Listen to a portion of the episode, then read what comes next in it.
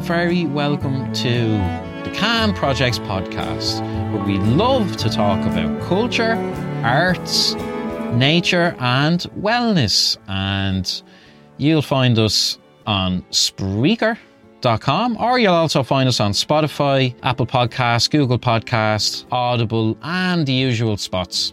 You'll also find us on Twitter at Can Projects One.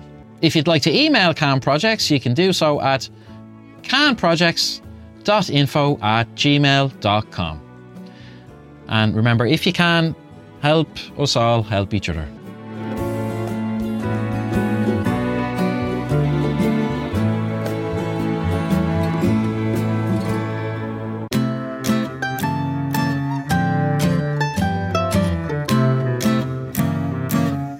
And you're all very welcome back to the Can Projects podcast. How are you doing, Chris? I'm all right. It took a few clicks to get the uh, mute button unmuted. Oh yeah. It was stubbornly staying red. So, any plans, Chris, coming up um, over the next few weeks or for the new year? Mostly getting things ready.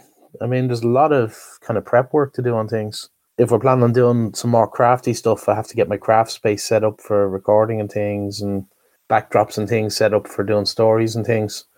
Make it more uh, character driven, if you will. Great. And you were- Yourself? Yeah, I'm gonna start playing a bit more clarinet again, a bit more music. Um, probably might do try and do a bit of busking. Um, oh yeah, that's on the cards, right. yeah, Yeah, because things seem to be going a bit more positively. yeah. I'm gonna, I gotta, I gotta get the license uh, sorted out. But um, were you saying something about uh, some balloon modelling ideas you had?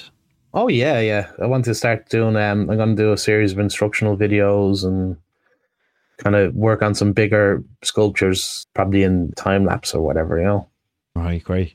because uh, the big stuff takes a while. What, like hours or? I mean, I did one that took me like 14 hours before, Whoa. but that was a replica model of a Harley Davidson to scale and various other things. Wow. And what did you break Uh, that up uh, like into a couple of different sessions, or did you do it all in? I did a lot. Of, I did drink an awful lot of coffee, and uh, you see, balloons are a very temporary medium. Right. They don't. They last. They last a few days. So if you want something done, it has to. You have to kind of get it done, if you will. Okay. Wow, fourteen hours. Yeah. Now it wouldn't have been so bad, but that was when I learned that static electricity does build up and isn't good for balloons. right. Uh, I, I forgot to discharge the Hey. static and blew up a hell of a lot of balloons. yeah, because there would there would be there'd be a way to do that, wouldn't there? Yeah, yeah. You just touch anything that's earthed to discharge your static, like. Isn't there? Isn't there? Isn't there? There's like a um.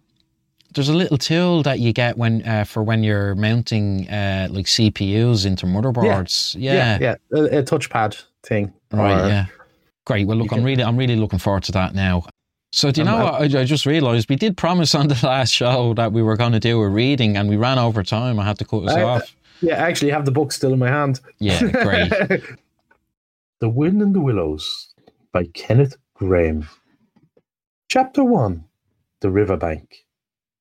The mole had been working very hard all morning, spring cleaning his little home, first with brooms, then with dusters, then on ladders and steps and chairs, with a brush and a pail of whitewash, till he had dust in his throat and his eyes and splashes of whitewash all over his black fur, and an aching back and weary arms. Spring was moving in the air above, and in the earth below and around him, penetrating even his dark and lowly little house with its spirits of divine discontent and longing. It was small wonder then that he suddenly flew down, threw down, uh, that he suddenly flung down his brush on the floor and said, "Bother!" and "Oh blow!" and also "Hang spring cleaning!" and he bolted out of the house without even waiting to put on his coat. Something up above him was calling him imperiously, and he made for the steep little tunnel which answered in his case to a gravelled carriage driven to a gravelled carriage drive owned by animals whose residents are nearer to the sun and the air. So he scraped and he scratched and he scrabbled and he scrooged. And then he scrooged again and he scrabbled and he scratched and he scraped, working busily with his little paws, muttering to himself, Up we go, up we go, till at last pop! His snout came out into the sunlight, and he found himself rolling in the warm grass of a great meadow. This is fine, he said to himself. This is better than whitewashing. The sunshine struck hot on his fur, soft breezes caressed his heated brow, and after the seclusion of the cellarage he had lived in so long, the carol of happy birds fell upon his dulled hearing almost like a shout. Jumping off all four legs at once, in the joy of living and the delight of spring without its cleaning, he pursued his way across the meadow till he reached the hedge. On the further side, Hold up, said an, old, an elderly rabbit at the gap. Sixpence for the privilege of passing by this private road. He bowled over in an instant. He was bowled over in an instant by the impatient and contemptuous mole, who trotted along the side of the hedge, chaffing the other rabbits as they peeped hurriedly from their holes to see what the row was about. Onion sauce, onion sauce, he remarked jeeringly, and was gone before they could think of a, tor- a thoroughly satisfactory reply. Then they all started grumbling at each other. How stupid you are! Why didn't you tell him? And so on, in the usual way, but of course it was then much too late, as is always the case. It all seemed too good to be true. Hither and thither through the meadows he rambled busily along the hedgerows, across the copse, finding everywhere birds building, birds, buildings, flowers budding, leaves trusting, everything happy and progressive and occupied. And instead of having an uneasy conscience pricking him and whispering, whitewash, he somehow could only feel how jolly it was to be the only idle dog among all the busy citizens. After all, the best part of a holiday is perhaps not so much to be resting yourself as to see all the other fellows busy working.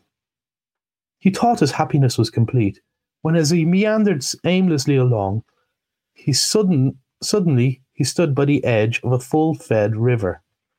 Never in his life had he seen a river before. This sleek, sinuous, full bodied animal, chasing and chuckling, gripping things with a gurgle and leaving them with a laugh, to fling himself on fresh playmates that shook themselves free and were caught and held again. All was a shake and a shiver, glints and gleams and sparkles, rustle and swirl, chatter and bubble.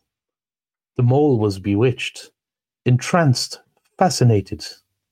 By the side of the river he trotted, as one trots when very small, by the side of a man who holds one spellbound by exciting stories. When and when, and when tired at last, he sat on the bank, while the river still chattered on to him. A babbling procession of the best stories in the world sent from the heart of the earth to be told at last to the insatiable sea.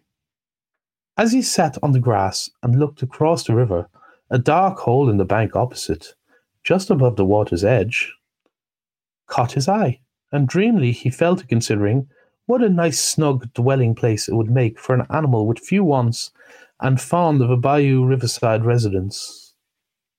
Above flood level and remote from noise and dust, as he gazed, something bright and small seemed to twinkle down in the heart of it, vanished, and then twinkled once more like a tiny star.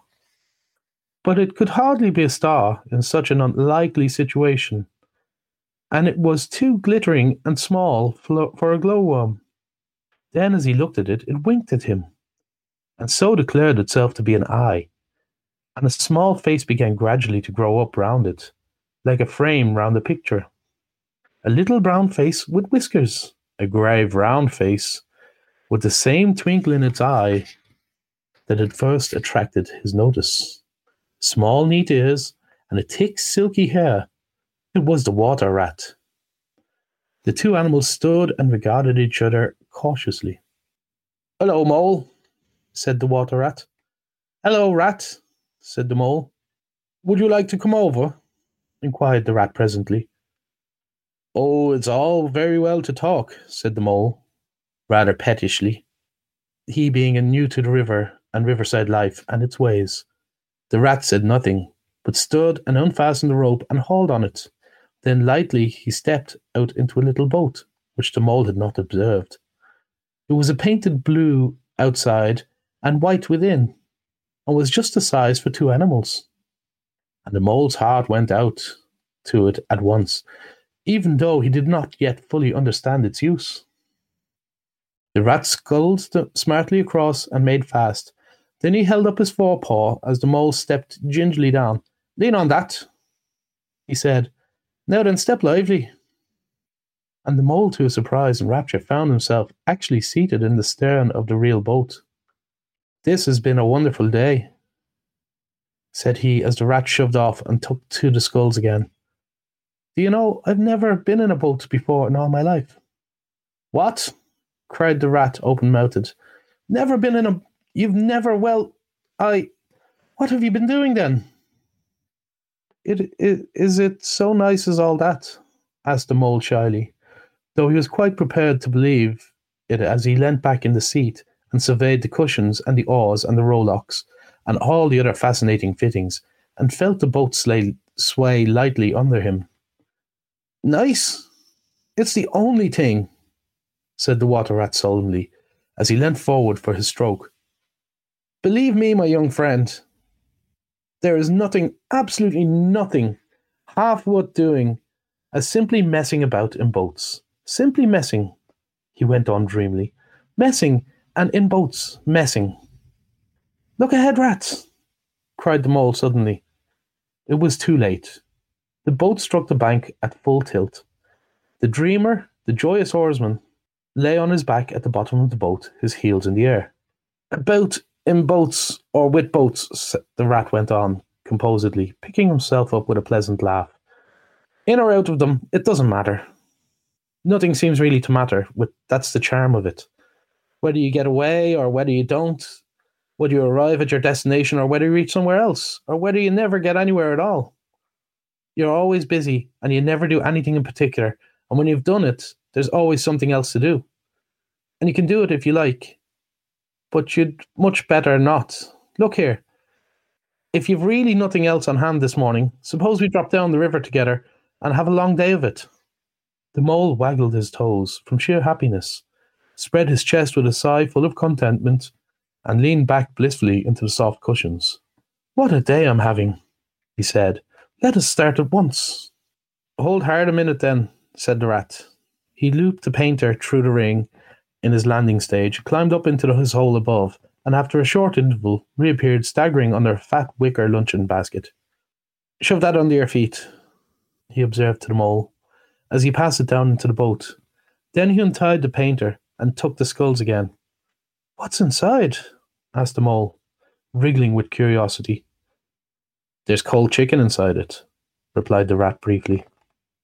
Cold tongue, cold ham- hamlock, beef, pickled herrings, lard, French rolls, cress, sandwiches, spotted spotted meat, ginger bread, lemonade, soda, water. Okay, okay, stop, cried the mole in ecstasies. This is too much. Do you really think so? inquired the rat seriously. It's only what I always take on these little excursions. And the other animals are always telling me I'm a mean beast and cut it very fine. The mole never heard a word he said. The mole never heard a word he was saying, absorbed in the new life he was entering upon, intoxicated with the sparkle and the ripple and the scents and the sounds of the sunlight. He trailed a paw in the water and dreamed long waking dreams. The water rat looked like a good little fellow as he was scuttling, sculling, as he was sculling steadily on the foreboard, on and forbore to disturb him. I like your clothes awfully, chap, old chap, he remarked after some half an hour or so had passed. I'm going to get a black velvet smoking suit myself some day, as soon as I can afford it. I beg your pardon, said the mole, pulling himself with great with a great effort. You must think me very rude, but all this seems so new to me. So this is a river. The river, corrected the rat. And you really believe and you really live by the river. What a jolly life. By it, with it, on it, in it, said the rat. It's brother and sister to me, and aunts and company and food and drink and naturally washing. It's my world and I don't want any other. What it hasn't got is not worth having, and what it doesn't know is not worth knowing. Lord, the times we had together, whether in winter or summer, spring or autumn, it's always good fun in its many excitements. When the floods are on in February and my cellars and basements are brimming with drink, there's no that's no good to me. And the brown water runs by my bedroom window, or again when it all drops away and shows patches of mud that smell like plum cake, and rushes and weeds clog the channels, and I can potter about dry shod over most of the bed of it, and find fresh food to eat, and things careless people have dropped out of boats. But isn't it a bit dull at times? The mole v- ventured to ask. You, just you and the river, and no one else to pass a word with. No one else to. Well, I mustn't be hard on you, said the rat with forbearance. You're new to it, and of course you don't know. The bank is so crowded nowadays that many people are moving away altogether. Oh no, it isn't what it used to be at all. Otters, kingfishers, dabchicks, moorhens, all of them about all day long, wanting you to do something as if a fellow had no business of his own to attend to. What lies over there? asked the mole, waving a paw towards a background of woodland that darkly framed water meadows on one side of the river. That, oh, that's just the wild wood, said the rat, shortly. We don't go there very much, we river bankers. Aren't, aren't they very nice people in there? said the mole a trifle nervously. Well, replied the rat, let me see. The squirrels are all right, and the rabbits. Some of them, but rabbits are a mixed lot. And then there's Badger, of course. He lives right in the heart of it. Wouldn't live anywhere else either if you paid him to do it. Dear old Badger, nobody interferes with him. They'd better not, he added significantly. Why, who should interfere with him? asked the mole. Well, of course, there's are others, explained the rat in a hesitating sort of way weasels and stoats and foxes and so on. They're all right in a way. I'm very good friends with them. Pass the time of day when we meet and all that. But they break out sometimes. There's no denying it. And then, well, you can't really trust them, and that's the fact. The mole knew well that it is quite against animal etiquette to dwell on the possible trouble ahead, or even to allude to it, so he dropped the subject. And and beyond the wild wood again, he asked where it's all blue and dim, and one sees what may be hills or perhaps they mayn't, and something like the smoke of a town, or is it only cloud drift? Beyond the wild wood comes the wild, the wide world, said the rat. And that's something that doesn't matter either to you or to me. I've never been there, and I'm never going, nor you either, if you've got any sense at all. Don't even refer to it again, please. Now then, Here's our backwater last where we are going to go to lunch. Leaving the main stream, they now passed into what seemed at first like a little landlocked lake. Green turf sloped down to either edge. Brown, snaky tree roots gleamed below the surface of the water. And while ahead of them, the silvery shoulder and foamy tumble of a weir, arm in arm, with a restless dripping mill wheel that held up in its turn a grey gabbled millhouse filled the air with a soothing murmur of sound, dull and smothery, yet with little clear voices speaking up cheerfully out of it at intervals. It was so very beautiful that Mole could only hold up both forepaws and gasp, Oh my, oh my, oh my. The rat brought the boat alongside the bank, made her fast, and helped the still awkward mole safely ashore and swung out the luncheon basket. The mole begged as a favour to be allowed to unpack it all by himself, and the rat was very pleased to indulge and sprawl himself full length on the grass and rest, while his excited friend shook out the tablecloth and spread it. He took out all the mysterious packets one by one, arranged their contents in due order, still gasping, Oh my, oh my, at each fresh revelation when all was ready, the rat said, Now pitch in, old fellow. And the mole was indeed was was indeed very glad to obey, for he had started the spring cleaning at a very early hour that morning. as people will do, and had not paused for a bite or sup. And he had been through a very great deal since the distant time, which now seemed so many days ago. What are you looking at? said the rat presently, when the edge of their hunger was somewhat dulled, and the mole's eyes were still were able to wander off the tablecloth a little. I'm looking, said the mole, at a streak of um, bubbles that I see travelling along the surface of the water. That is a thing that strikes me as funny. Bubbles? Oh, said the rat, chirping cheerfully in an inviting sort of way. A broad glistening muzzle showed itself above the edge of the bank, and the otter hauled himself out and shook water from his grey coat. Greedy beggars, he observed, making for the pre- provender. Why didn't you invite me, Ratty? This was an impromptu affair, explained the rat. By the way, my friend Mr. Mole. I'm proud and sure, said the otter, and the two animals were friends forthwith. Such rumpus everywhere, continued otter. All the world seems out on the river today. I come up this backwater to try and get a moment's peace, and then I stumble upon you fellows. At least I beg your beg pardon. I didn't exactly mean that, you know. There was a rustle behind them, proceeding from a hedge wherein last year's leaves still clung thick, and a stripy head, with high shoulders behind it, peered forth on them. Come on, old badger, shouted the rat. The badger trotted forward a pace or two, then grunted, mm, Company, and turned his back and disappeared from view. That's just the sort of fellow he is, observed the disappointed rat. Simply hates society. Now, we shan't see any more of him today. Well, tell us who's out on the river. Toad's out for one, replied the otter. In his brand new wade in his brand new wager boat, new togs, new everything. The two animals looked at each other and laughed. Once it was nothing but sailing, said the rat. Then he tired of that and took to punting. No, nothing would please him but to punt all day, every day. A nice mess he made of it last year when it was houseboating, and we all had to go and stay with him in his houseboat and pretend we liked it. He was going to spend the rest of his life in a houseboat. It all, it all the same weather. he takes up, he gets tired of it, and starts on something fresh. Such a good fellow, too, remarked the otter reflectively. But no stability, especially in a boat. From where they could set, they could see a glimpse of the main stream across the, to the island that separated them, and just then a wager boat flashed into view. The rower, a short, stout figure, splashing badly and rolling a good deal, but working his hardest. The rat stood up and hailed him.